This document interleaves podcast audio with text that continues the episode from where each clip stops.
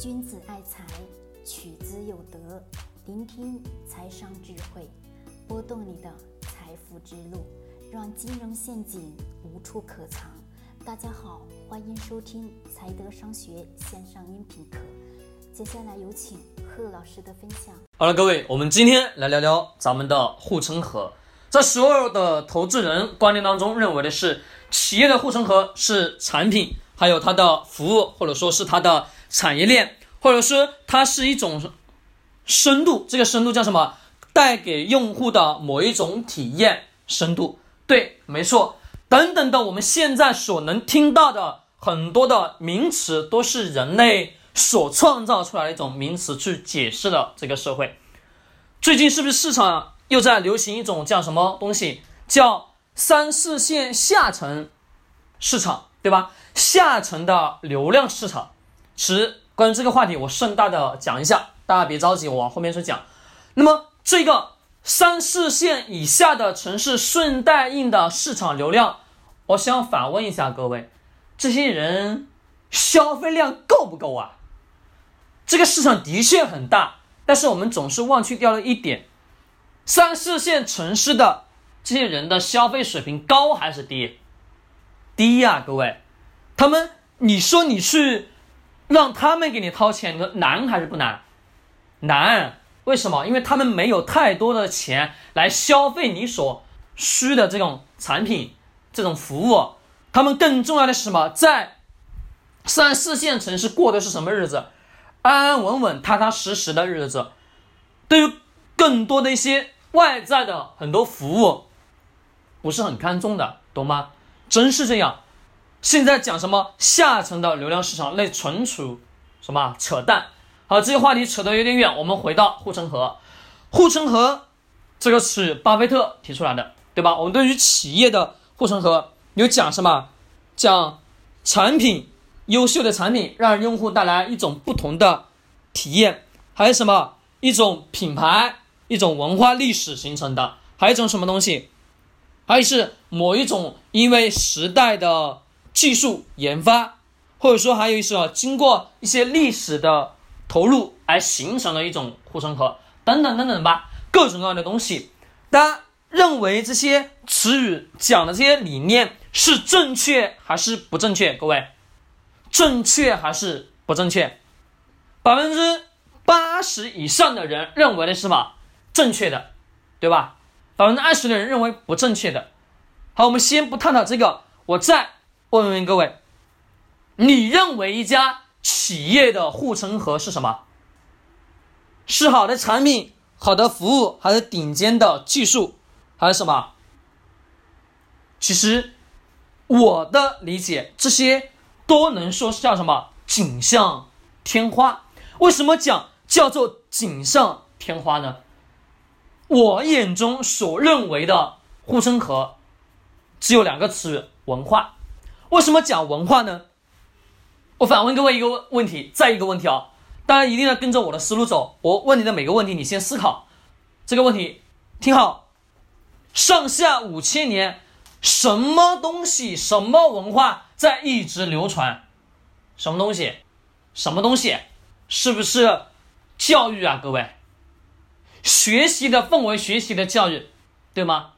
当我们人类开始有文字的时候，就开始记录生活，记录各种各样的事情的时候，是不是所有人都开始干嘛？学习了吧？古时候的学堂，到我们现在的学校，再到我们现在的什么特殊的教育等等等等的，再加上现在的所有的线上教育，知识付费。等等等等，这些是不是几千年以前文化就一直存在的？教育学习的氛围就一直存在的呀，对吗？以前我们把老师称之为什么？非常非常什么？非常有高大上、有名气的人，对吗？现在我们大多数人把老师称之为什么？只是一个授课老师而已，对吧？好，这是。虽然说我们对老师的一种尊重程度没有像以前那么强烈了，但是这个现象所反映出来的是什么东西？是不是文化教育一直存在啊，对吗？你说你不学习，两年、三年、四年不学习，四年之后、五年之后，你会发现自己干嘛跟不上这个时代了，对吗？我讲的错还是对？很明显是对的。好，再问，我们现在的中产家庭是不是花大量的金钱、大量的时间去培养自己的孩子学习兴趣吧？对啊，对啊，是错。是的，他们一直在培养。那么这个东西是不是这个社会上不可或缺的东西吧？对，在我眼中所认为的一家企业做的东西、做的产品，必须得要符合人性当中或不可或缺的东西。不可或缺的东西，教育就是啊。中产家庭破产只需要一个孩子，真的是这样。什么情况呢？是大量的中产家庭花大量的金钱去培养自己的孩子，学习这个班，学习那个班，学习这个兴趣，学习那个兴趣，一大堆的课程，对吗？是不是出现了非常非常焦虑啊？对呀，因为我们的信息时代真的太快了。那么这些东西、这些现象所反映的是我们人类没办法逃脱吧？能不能逃脱？我问各位，是不是不能啊？对啊。不能的情况下，如果一家企业生产出来的产品刚好符合这个社会的最基础的现象，能把这些现象给干嘛？给平缓掉？你说这家企业有没有护城河？有了吧？其实这个我讲的文化的护城河是什么东西？是千百年来永恒不变的。我们再往细分的往下走，讲到了产品。再讲到了什么文化的品牌，还有什么，还有独特的产品力等等等等这一些，这些只能叫什么锦上添花。是的，没错，这些东西都很重要，但是更重要的是，我们得要去考虑这个产品，或者说现有的这个社会是一种什么样的现状，是一种什么样的情况。根据现有的社会，在推导原来的社会是哪些东西没发生改变的？没发生改变的情况下，这个行业是有独天的什么优势？其实这个是关于行业的优势，更重要的是行业的护城河了。我们讲到企业的护城河，才会细分到下去的产品服务。好，我们讲讲产品跟服务，好吧？我们讲讲产品，问各位。什么样的一个产品能让你喜欢上，能让你一直爱不释手的去使用它？是什么东西？各位是什么？是不是这个产品服务好啊？让你感觉到体验上有舒适感，对吗？现在是不是九零后都在讲究一个东西，什么体验感？我体验的很舒服，那么 OK。